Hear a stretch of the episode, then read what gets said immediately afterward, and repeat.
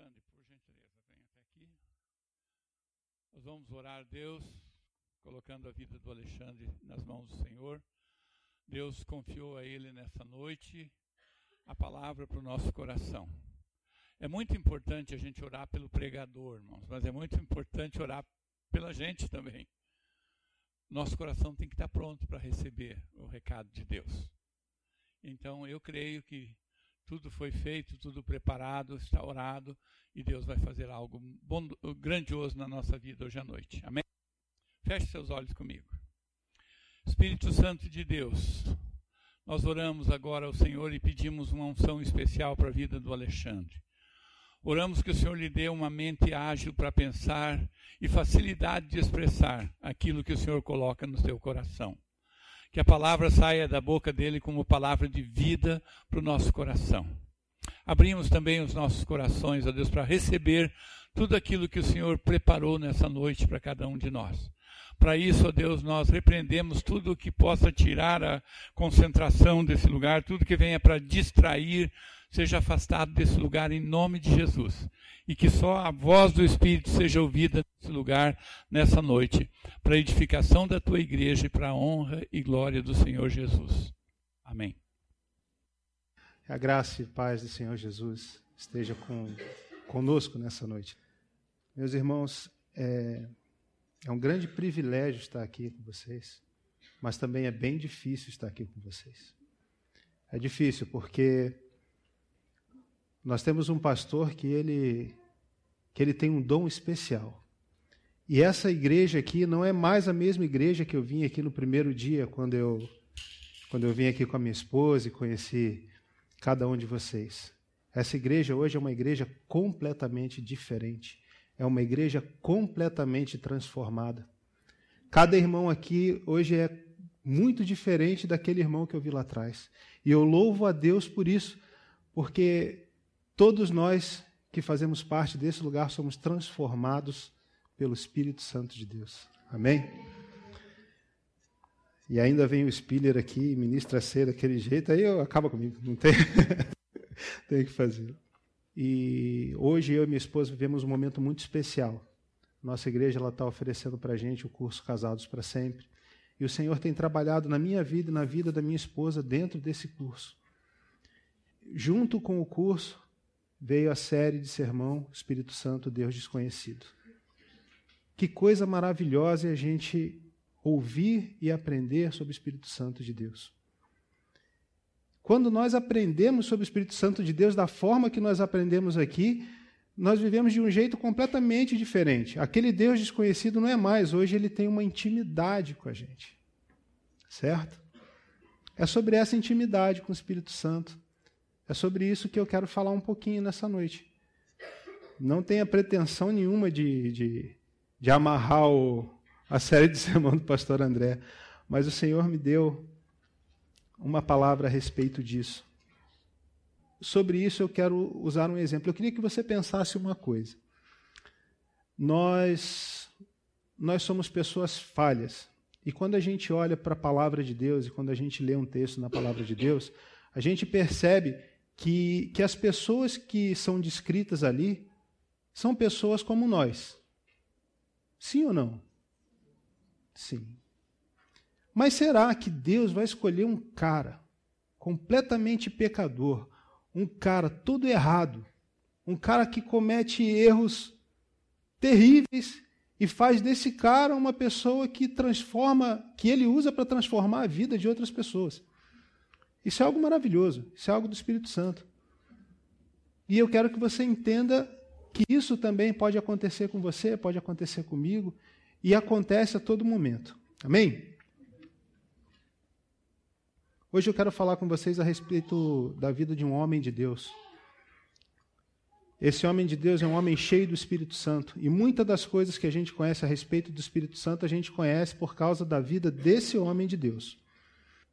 E a minha proposta hoje é ver com vocês sobre uma analogia. Analogia é uma comparação. Eu quero comparar a vida dele com a nossa.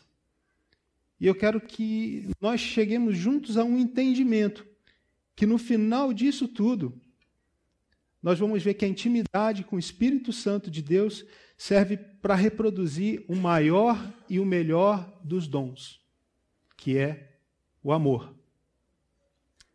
Vamos seguir com o texto.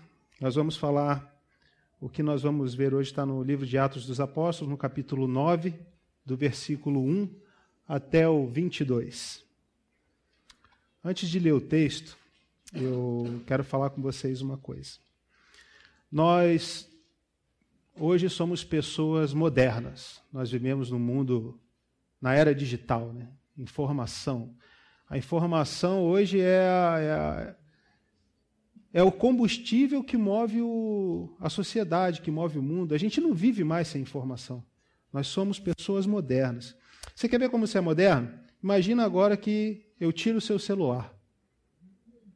Problema, né? Ou melhor, não vou tirar o seu celular, simplesmente eu corto o seu pacote de dados. O que, que vai acontecer contigo?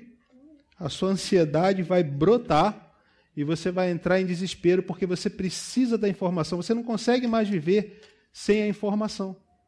Você é uma pessoa do tempo moderno, você é uma pessoa que você está antenada com as coisas. Certo? Essa, essa questão de informação, essa modernidade, faz com que, às vezes, nós nos, nos sentimos assim, um pouco melhores do que quem não está nessa condição. A gente, de repente, eu nunca viajei para Cuba, mas eu imagino que lá a internet não esteja como aqui no Brasil. Então a gente olha para o cubano e vê ele andando num carro velho sem internet, e como é que esse cara vive? Sabe o que acontece? mesmo de forma inconsciente, nós fomos educados para ser os senhores da razão. Ah, por que, que eu digo isso? Eu digo isso pelo seguinte: nós somos educados desde pequenininho para sermos vencedores. Ninguém educa o seu filho aqui para perder. A gente educa para ele ser o melhor na escola, para ele tirar a melhor nota, para ele ser, para ele ganhar a corrida em primeiro lugar. Ninguém fala assim, filho, você vai correr, mas você vai lá chegar por último, né? A gente quer que ele seja o primeiro certo? A gente educa ele dessa forma porque a gente quer que ele tenha uma estabilidade futura. A gente quer que ele tenha dinheiro. Porque ele tendo dinheiro, o que, vai acontecer com ele? Ele vai trabalhar menos, na nossa visão. Trabalhando menos, o que, que acontece com ele? Ele vai ser servido. Não é isso? E ele sendo servido, ele é vitorioso, ele está bem. Eu acho é, uma coisa interessante. Uma, trabalhando com o pastor Vargas uma vez, nós assistimos um, um vídeo daquele pastor Miles Munroy, é isso? E ele falava que, que isso não é algo de agora, isso é algo que vem da cultura grega e isso está intrinsecamente ligado. Eu estou olhando até para o professor ali, ó, isso está intrinsecamente ligado à nossa cultura, à nossa educação, que vem lá dessa base. Essa coisa de você ser vitorioso e quem está na frente, quem é o melhor, tem que estar tá sempre ganhando tudo. Tá? Por que, que eu falo isso? Para que você entenda o que a gente vai ler agora sobre uma outra ótica.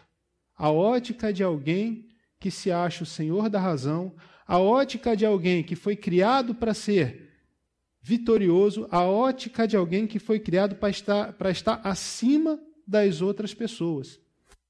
Nessa ótica, algumas coisas não são tão erradas. Vamos ler o texto eu vou ler com vocês do 1 ao 22 e depois nós vamos conversar. Um pouquinho longo, mas vamos lá. Enquanto isso, Saulo respirava ameaças de morte contra os discípulos do Senhor. Dirigindo-se ao sumo sacerdote, pediu-lhe cartas para as sinagogas de Damasco, de maneira que, caso encontrasse ali homens ou mulheres que pertencessem ao caminho, pudessem levá-los presos para Jerusalém. Em sua viagem, quando se aproximava de Damasco, de repente, brilhou uma luz vinda do céu. Ele caiu por terra e ouviu uma voz que lhe dizia: Saulo, Saulo, por que me persegue? E Saulo perguntou: Quem és tu, Senhor? Ele respondeu: Eu sou Jesus, a quem você persegue. Levante-se, entre na cidade, alguém lhe dirá o que você deve fazer.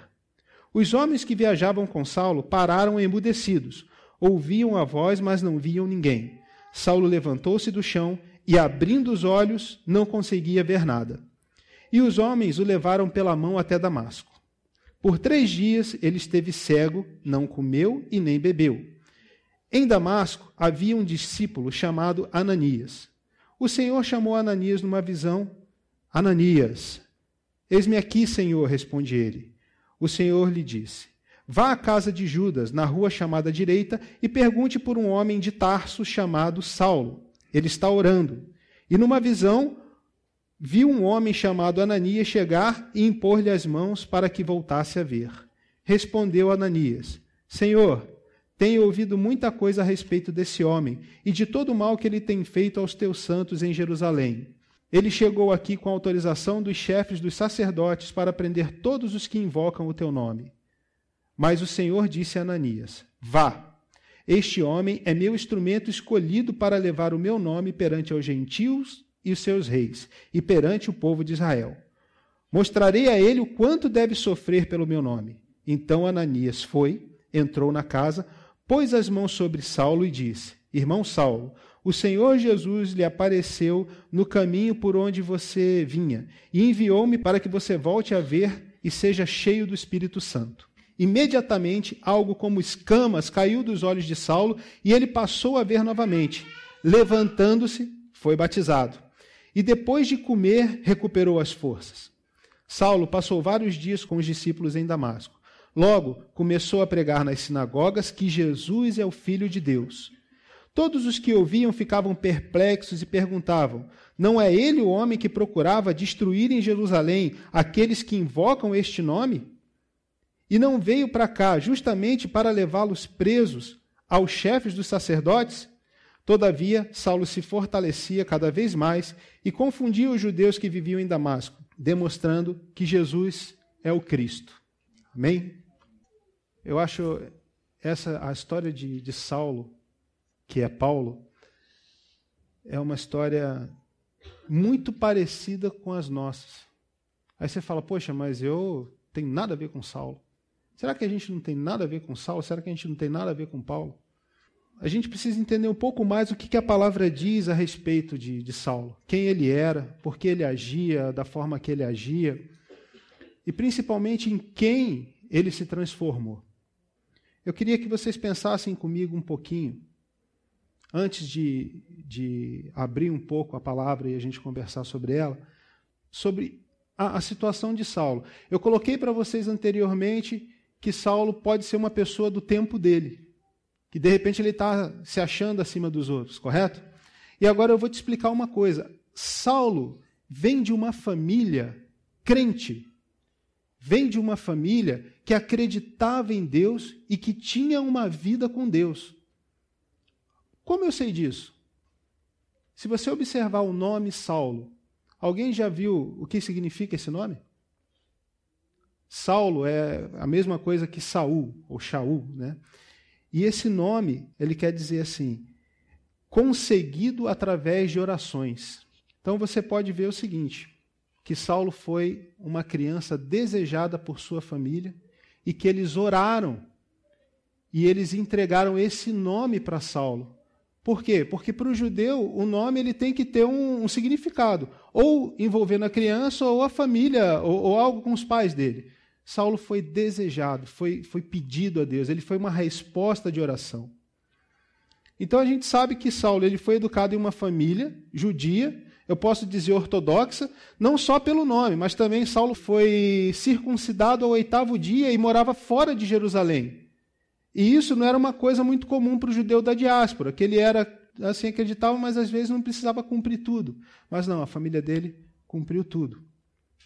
Então, educa o teu filho no caminho que ele deve andar e ele não se desviará dele. Saulo foi criado conhecendo a palavra do Senhor. Ele foi criado se achando um pouco superior aos outros. Amém? Eu queria destacar o versículo 1 e o versículo 2 desse texto que a gente está lendo agora, que fala assim. Ele começa com uma, uma palavra interessante aqui. Enquanto isso, Saulo respirava ameaças de morte contra os discípulos do Senhor, dirigindo-se ao sumo sacerdote. Pediu-lhe cartas para a sinagoga de Damasco, de maneira que, caso encontrasse ali homens e mulheres que pertencessem ao caminho, pudesse levá-los a Jerusalém. A melhor parte disso aqui é o enquanto isso, né? Enquanto isso. Enquanto isso quer dizer o quê?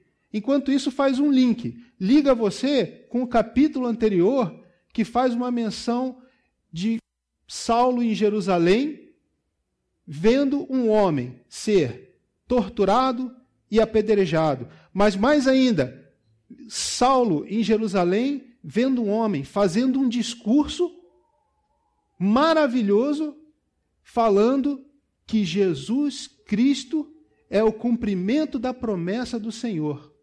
Eu quero que você entre um pouco mais, junto comigo, dentro da personalidade de Saulo.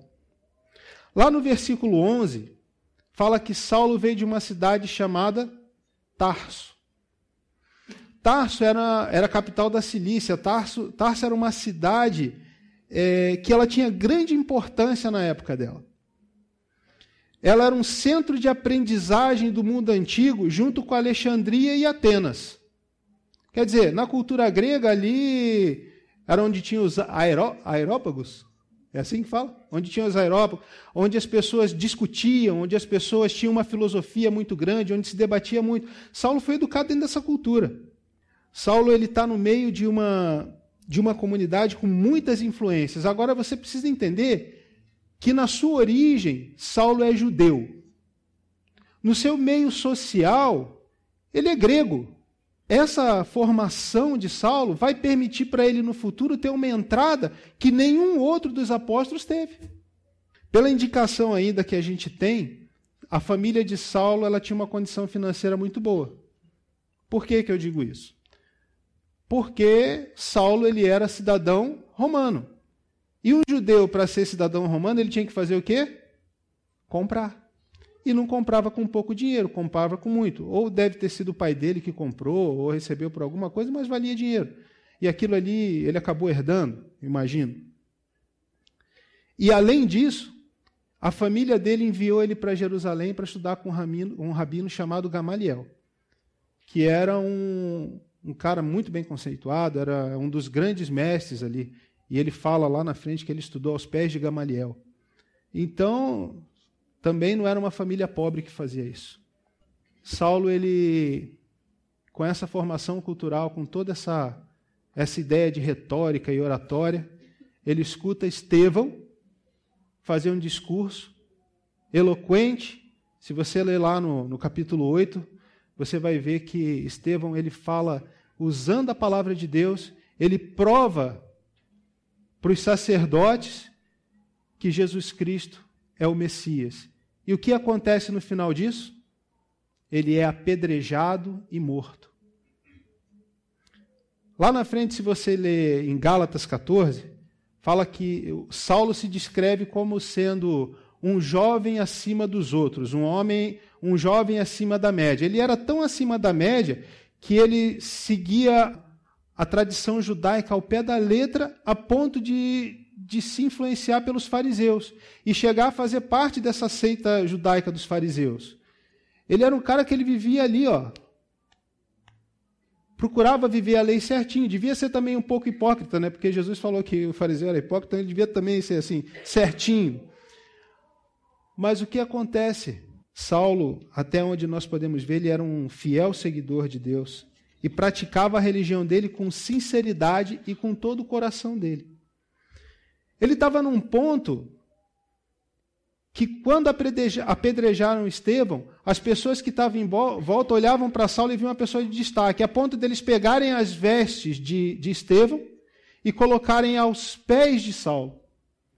Quando eles colocaram, você sabe o que eles disseram para Saulo? Eles falaram assim: cara, você é jovem, você é inteligente, você está acima da média, então você vai ser o nosso justiceiro da fé. Está aqui, ó.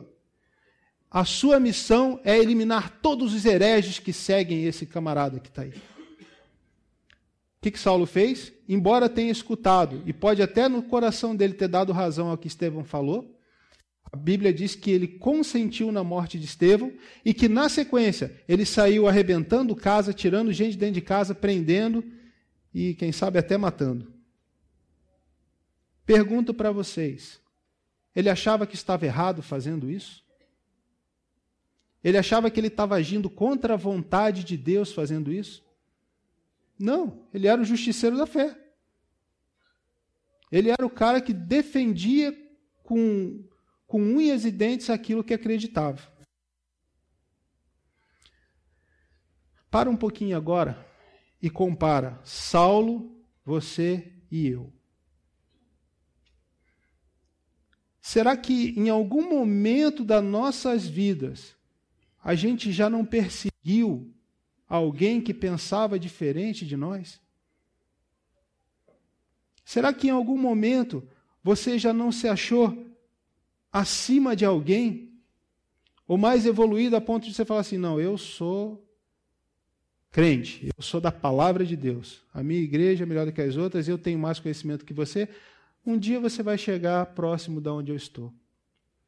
Eu fui criado em uma família católica. Minha mãe foi freira. E do outro lado, meu pai era um bandista. Bem legal, né? E assim, é uma coisa. Com a minha raiz católica, e aí eu fiz lá é, primeira comunhão, não cheguei a ser crismado, mas eu aprendi no catecismo que na minha origem só tinha uma igreja que detinha a verdade. E essa igreja era a Igreja Católica Apostólica Romana. Aprendi isso lá. Logo, eu odiava crente. Aí, com o tempo da minha juventude, eu falei o seguinte: olha, eu vou andar mais um pouquinho, porque isso aqui não está me satisfazendo. Então, seguindo a tendência do meu pai, eu fui para o Espiritismo. E na família do meu pai são kardecistas, entrei naquilo ali. E lá eu comecei a estudar, a ler bastante livros e comecei a entender que naquela raiz eu achava que todo mundo é filho de Deus e que em algum momento vocês vão evoluir, vão chegar no mesmo patamar que eu estou. Quer dizer, eu eu estou superior a vocês e um dia você vai chegar aqui. Será que nunca aconteceu isso com você? Você não pensou que por você estar numa outra situação, você está acima, você está. E aí aquilo que você faz, o menosprezo que você dá, a forma como você rejeita, até a palavra que você dá para a pessoa, ah, tá, tá, você está diminuindo ela, mas você está achando que você está certo. E aí eu te pergunto, será que não tem Saulo dentro de você? Tem um pouquinho, né? Todo mundo tem um pouquinho disso. Nesses dois versículos ali a gente fala que o, justiceiro lá, Saulo, ele ia fazer uma viagem. Provavelmente, aonde eu estudei ali, diziam que ele estava indo de, de, de Jerusalém para Tarso. E no meio do caminho ficava Damasco. Então ele, penso eu, que querendo aproveitar a viagem, para não ficar muito monótono, que era muito distante, eu vou prender e vou bater em alguns cristãos, quem sabe Aí foi lá, e tinha um bom relacionamento com o sumo sacerdote, chegou lá no cara e falou assim, ô, me dá umas cartas aí para eu prender uma meia dúzia no meio do caminho. Ah, não, meu filho, toma aqui, ó, leva umas cartinhas, desce o rei. Saulo pegou, partiu com uma comitiva em direção a Damasco. Eu destaquei algo aqui assim, ó. O Espírito Santo age no sobrenatural e nos convence e nos transforma.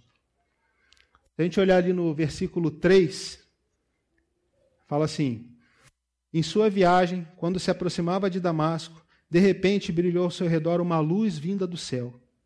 Ele caiu por terra e ouviu uma voz que lhe dizia: Saulo, Saulo, por que me persegue? E Saulo perguntou: Quem és tu, Senhor? Ele respondeu: Eu sou Jesus a quem você persegue. Levante-se e entre na cidade, e alguém lhe dirá o que deve fazer eu fico simplesmente maravilhado com Deus.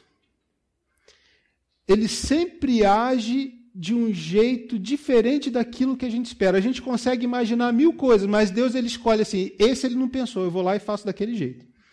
É incrível isso, né? Eu acho legal que o pastor Cláudio Duarte ele fala assim que Deus é um cara extremamente bem-humorado. Eu, eu tenho que concordar com ele. Deus é um cara bem-humorado. Ele, ele pega a gente e dá um nó na nossa cabeça. Ó, vê a situação. Saulo está saindo lá de, de Jerusalém com autoestima lá em cima. Ele era o cara. Foram lá nos pés dele, colocaram as vestes de Estevão. Ele passou o couro lá, prendeu um monte de cristão. Vou visitar minha família para falar que eu sou o cara. Pega umas cartas com o sumo sacerdote, que não era para qualquer um, certo? Monta no cavalo com uma comitiva, que não devia ser pouca gente, está andando lá. Pá, pá, pá. É o cara. De repente, brilha uma luz vinda do céu. E quantas pessoas caem do cavalo? Fala ele. Só um. Quer dizer, o justiceiro da fé viu uma luz brilhar, pô, todo mundo ficou olhando ele caído no chão. Não, não é ter um senso de humor diferente, mas. Então. Saulo, quando ele estava indo, que ele caiu do cavalo, ele devia acreditar que ele estava plenamente satisfeito, que Deus estava plenamente satisfeito com as ações dele. Sendo fariseu, ele acreditava no sobrenatural de Deus, porque o fariseu ele cria em anjos, ele cria na ressurreição dos mortos. O que, que uma pessoa que crê no sobrenatural de Deus espera? Espera que algo sobrenatural aconteça na vida dele. Não é verdade? E aí, quando acontece, o que, que o cara sente? Medo. Saulo teve medo. O texto mostra isso nas entrelinhas. Saulo estava lá no cavalo dele, com toda a comitiva dele. Certo? Olha só, o cara, o cara vai lá e pede carta, persegue o cristão, vai tirar as pessoas do caminho. O caminho era o quê? As pessoas que seguiam a Jesus. Será que ele não sabia quem ele estava perseguindo? A luz brilha. E ele cai. Ele estava conduzindo o seu cavalo. Vou perguntar: quando a luz de Deus brilhou na sua vida, você não caiu do cavalo? Será que quando a luz de Deus brilhou na tua vida, tu não, não, não largou as rédeas e não, não entregou essas rédeas, ela não, ficou solta? Quem estava conduzindo?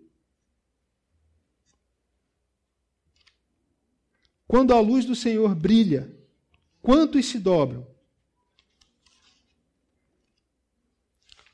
Uma voz diferente pergunta assim: Saulo, Saulo, por que me persegue? Aí eu fico pensando novamente no bom humor de Deus. O cara pegou carta, não sabia quem estava perseguindo, ele estava perseguindo Jesus, era óbvio, ele sabia. Aí ele faz assim: Quem? Quem és tu, Senhor? Sabe o que, ele estava esperando? Ele estava esperando que não houvesse resposta. Porque se não houvesse resposta, ele levantava, montava no cavalinho dele, pegava a rédea da vida dele e seguia em frente. Mas não foi isso que aconteceu. Contrariando tudo que ele pensava, Jesus respondeu para ele: Eu sou Jesus, aquele que você persegue.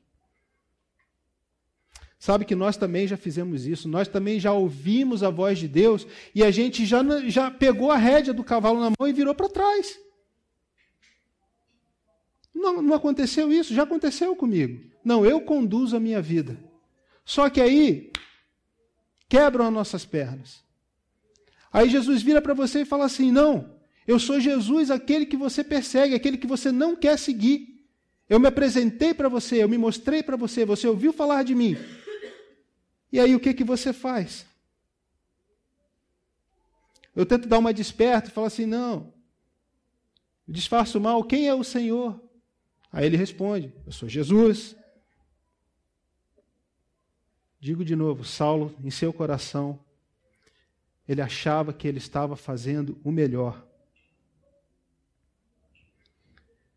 Ele achava sinceramente que tudo que ele fazia, ele estava fazendo a serviço de Deus. Se ele tomava alguma atitude até mais violenta, ele estava fazendo para defender a Deus. Aquele que ele jurava estar defendendo, vira para ele e fala que ele está sendo perseguido por ele. É, meus irmãos, eu também fiz isso. Lá no quartel, agora com o Biblecast a gente tem que tomar cuidado no que fala aqui, porque fala que alguém vai escutar. Então, provavelmente o que eu vou falar aqui, talvez a pessoa escute. Lá no quartel eu fiz um jovem passar por uma coisa muito triste. Hoje, para mim, é triste. Naquele tempo foi divertido. Eu obriguei o cara a sair gritando, eu gosto do diabo e tal porque ele era crente. Ignorância. Mas eu achava que estava certo. Porque para mim, se o cara era crente é porque ele não tinha tido estudo. E se o cara comprovadamente tinha estudo e era crente, ele estava ludibriando alguém, ele estava fazendo o cara para ganhar dinheiro nas costas dele. Então, humilhar aquela pessoa, eu estava fazendo com que ele, estava dando um alerta para ele ficar esperto e sair daquela vida. E olha o que o Senhor fez comigo, eu estou aqui pregando para vocês hoje. Então, assim, é, Quanto de Saulo eu não tinha na minha vida? Quanto de Saulo vocês não têm na vida de vocês? Amém? Levante-se e entre na cidade, lá no versículo 6, e alguém lhe dirá o que deve fazer. Os homens que viajavam com Saulo pararam emudecidos. Ouviam a voz, mas não viam ninguém. Saulo levantou-se do chão, abrindo os olhos, não conseguia ver nada. E os homens o levaram pela mão até Damasco. A luz brilhou, Saulo caiu no chão. Somente depois que Jesus fala, levante-se, ele levanta. Eu acredito que no momento que Jesus falou com ele assim, levante-se, foi o momento da conversão. Para quem é, o pastor André fala, os teólogos de plantão, foi o momento da metanoia, da transformação. Foi o momento da mudança de direção. Naquele momento, o discurso de Estevão deve ter vindo à mente de Paulo. Naquele momento. Eu imagino, né? a Bíblia não diz isso. Educado como um bom, um bom grego, né? um bom romano, ele deve ter visto toda a eloquência do, do Estevão, tudo aquilo que ele falou, ele deve ter ligado todos os pontos.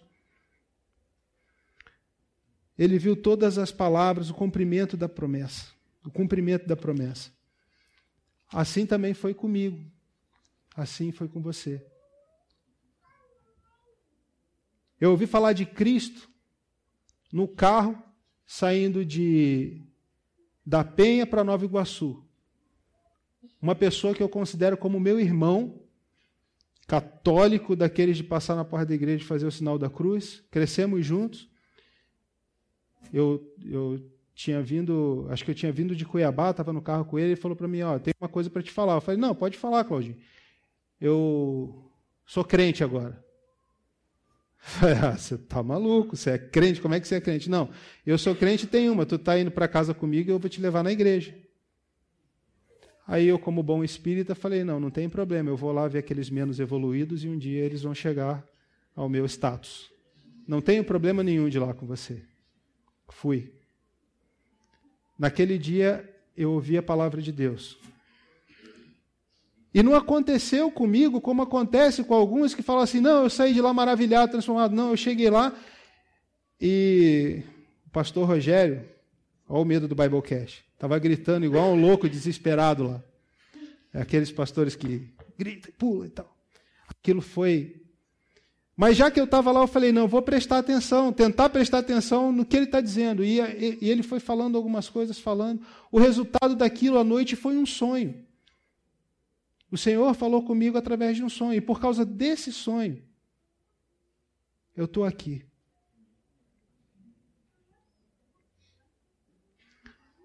Os pontos foram ligados quando ele, Jesus falou para ele levante. Os pontos foram ligados na minha vida quando eu tive aquele sonho. Qual foi o ponto que foi ligado na sua vida? Ou será que ainda não foi? Se não foi, eu vou te dizer uma coisa. O Senhor vai falar com você ainda hoje e vai ligar esses pontos na tua vida. Amém? Aquele cara que levava a rédea da vida nas mãos, aquele cara que era o justiceiro da fé, agora ele estava caído do cavalo. E tem um detalhe: Jesus falou para ele: levante-se. Qual é o detalhe disso tudo? Aquele homem corajoso ainda estava de olho fechado.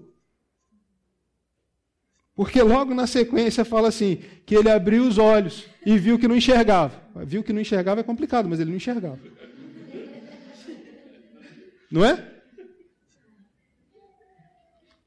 Quer dizer, passou esse tempo todo, tudo aquilo aconteceu, o cara de olho fechado ainda lá. Saulo foi conduzido a Damasco. E lá no versículo 9 fala assim: Por três dias ele esteve cego, não comeu nem bebeu.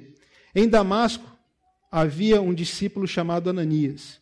O Senhor o chamou numa visão: Ananias. Eis-me aqui, Senhor, respondeu ele. O Senhor lhe disse: Vá à casa de Judas, na rua chamada à direita, e pergunte por um homem de Tarso chamado Saulo. Ele está orando. E numa visão, viu um homem chamado Ananias chegar e impor-lhe as mãos para que voltasse a ver. Quando o Espírito Santo nos convence de que precisamos de Jesus, nós paramos para uma autorreflexão. Eu acredito que os pontos foram ligados Jesus trouxe à memória os eventos com Estevão e os outros. Jesus trouxe à memória de Saulo tudo que ele aprendeu na infância. Jesus trouxe à memória de Saulo as orações que a família dele fez por ele. E ele ficou três dias sem comer e sem beber. E Deus fala para Ananias que ele estava orando. Ele estava orando. Até o dia que eu tive o sonho, eu só fazia oração de repetição. Naquele dia em diante, eu fiz a minha primeira oração com fé. Meu Deus, o que, que é isso que eu sonhei? Acordei apavorado. Saulo ficou três dias pensando, três dias orando e falando com o Senhor. O resultado dessa oração foi novamente aquilo, como bom fariseu, ele esperava algo sobrenatural ele recebeu de novo uma visão do Senhor, que um homem chamado Ananias ia orar por ele, impor as mãos e ele voltaria a ver. Enquanto ele estava orando e tendo essa visão, Deus estava falando com Ananias. Agora, você quer uma curiosidade interessante?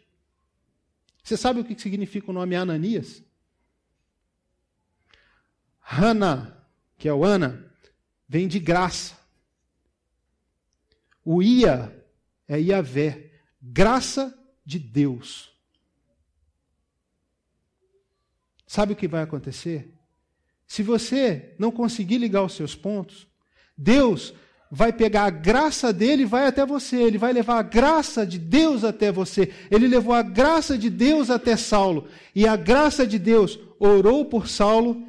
E a palavra diz que as escamas, algo que como escamas caíram dos seus olhos. Eu não conseguia enxergar Deus da forma como eu enxergo hoje. Eu não conseguia sentir Deus da forma como eu sinto hoje. As escamas saíram dos meus olhos. E sabe quem foi o meu Ananias? Foi aquele meu irmão lá. Deus colocou ele para orar pela minha vida. E a partir daquele momento as escamas caíram dos meus olhos. E hoje eu enxergo a minha esposa de um jeito diferente. Te amo. Tem que fazer ela passar um pouquinho de vergonha. Gente, é, eu não pretendo aqui falar sobre a discussão de Ananias com Deus, sobre o que. Mas eu quero destacar para vocês aqui que um fariseu, recém-derrubado seu cavalo, recém-derrubado de suas convicções, três dias orando, Vocês já pararam para pensar que ele estava na casa de um, de um homem? Ou ele deve ter pago, a Bíblia não menciona, ele estava na casa de uma outra pessoa. Agora, você sabe qual era a visão do judeu para um cara cego ou para um cara que tinha uma deficiência? Não ia abrir a porta da casa dele, porque se ele estava deficiente é que algum pecado ele tinha. Então, ou ele estava pagando para estar na, cara do casa, na, na casa do cara, ou ele estava lá de favor. Agora imagina isso para um cara com dinheiro, o, o justiceiro da fé estava lá de favor na casa do outro. E aí vem lá o Ananias. Mas o Senhor disse a Ananias: Vai, este homem é meu instrumento escolhido para levar o meu nome perante aos gentios e seus reis e perante o povo de Israel. Mostrarei para ele o quanto deve sofrer pelo meu nome. Então Ananias entrou na casa, pôs as mãos sobre Saulo e disse: Irmão Saulo, o Senhor Jesus, que lhe apareceu no caminho por onde você via, enviou-me para que você volte a ver e seja cheio do Espírito Santo. Imediatamente algo como escama caiu dos olhos de Saulo e ele passou a ver novamente. Levantando-se, foi batizado. Depois de comer, recuperou as forças. Saulo passou vários dias com os discípulos em Damasco. O que Deus disse para Ananias a respeito de Saulo mostra um princípio que nós devemos guardar para nossas vidas. Não importa se você sabe ou não, Deus sabe exatamente o que Ele quer de você. Deus sabe exatamente a importância que você tem para Ele e para a obra do reino dele. De um momento para outro, o perseguidor se torna irmão. A escama cai dos olhos e, pelo poder da oração, o Espírito Santo assume o lugar imediatamente na vida de Saulo. Então ele pratica o exaon. Eu, eu, eu tive duas oportunidades na minha vida, começa a colocar ali o Exaon para mim. Eu tive duas oportunidades. Eu fui escoteiro e fui militar. E aprendi alguma coisa de sobrevivência. Então eu vou ensinar uma coisa para vocês que é um princípio de sobrevivência interessante. Tem uma palavrinha chamada Exaon. Saulo praticou essa palavra. O E do Exaon significa estacione. Quando você está numa situação de risco, quando você está você tá num avião, o avião caiu, sobreviveu, a primeira coisa que você tem que fazer é parar, não saia andando igual um louco para qualquer lugar. Pare. Poupe as suas energias. Guarde aquilo que você tem. Depois fala, sente-se. Descanse, você não sabe quanto tempo vai ficar ali. Depois, alimente-se. Alimente-se, coma o que você tem se você está numa situação espiritual diferente, leia a palavra de Deus e se alimente da palavra. Enche. Oriente-se. Então você parou, sentou, se alimentou, então você vai pegar uma direção a conseguir. Agora que eu estou alimentado, descansado, para onde eu vou? E só então você navega. Paulo praticou Esaú, e aí ele seguiu o caminho. Aí você pergunta assim, Alexandre, tu não falou lá no começo que você ia mostrar o maior de todos os dons, que é o amor? Lá no 20 fala assim: Logo começou a pregar nas sinagogas que Jesus é o Filho de Deus. E todos os que ouviam ficavam perplexos e perguntavam: Não é ele o homem que procurava destruir em Jerusalém aqueles que invocam esse nome? Então veio para cá justamente para levá-los presos ao chefe dos sacerdotes? Todavia, Saulo se fortalecia cada vez mais e confundia os judeus que viviam em Damasco, demonstrando que Jesus é o Cristo. Paulo, ou Saulo, cheio do Espírito Santo, ele entendeu que ele era um pecador. Mesmo sendo educado no seio do povo de Deus, ou nós, mesmo sendo educados como crentes, como cristãos, mesmo tendo vivido o que ao seu ver era uma vida santa, mesmo se achando sábio, mesmo sendo escolhido como justiceiro da fé, ainda assim ele era um pecador. E o Espírito Santo convenceu ele disso. E ainda pior, ele era um perseguidor do Filho de Deus.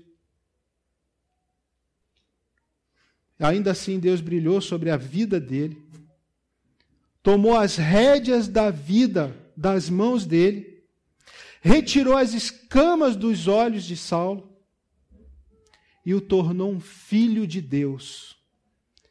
Isso não é amor? Se isso não for amor, eu não sei o que é. Eu persigo, eu luto, eu xingo, eu ofendo, eu prendo, eu bato, eu mato. E sabe o que ele faz? Numa rude cruz me salvaste. Ele vai lá e morre por mim. Ele vai lá e apanha por mim. Ele vai lá e me tira da mão do diabo e me coloca aqui. Deus te ama. Jesus Cristo morreu por você. Ele quer tomar rédea da vida, da sua vida nas mãos dele. Ele quer te derrubar do teu cavalo. Ele quer fazer com que você, você que acha que você é o dono da sua vida, eu te falo que isso é uma grande mentira. Jesus é o dono da sua vida. Ele quer transformar você.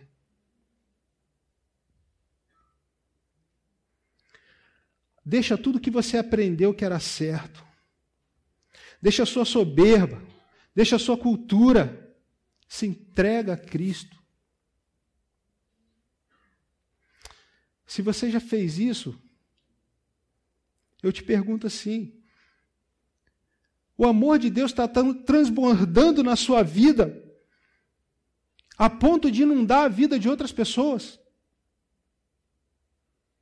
Lá no começo eu falei da intimidade. Essa é a intimidade que o Espírito Santo quer de você. Esse é o propósito de tudo aquilo que a gente veio aprendendo na série do Espírito Santo. Esse é o propósito dos dons. É te encher de ferramenta, não para ser servido, não é para você ser o melhor, é para você servir, é para você abençoar.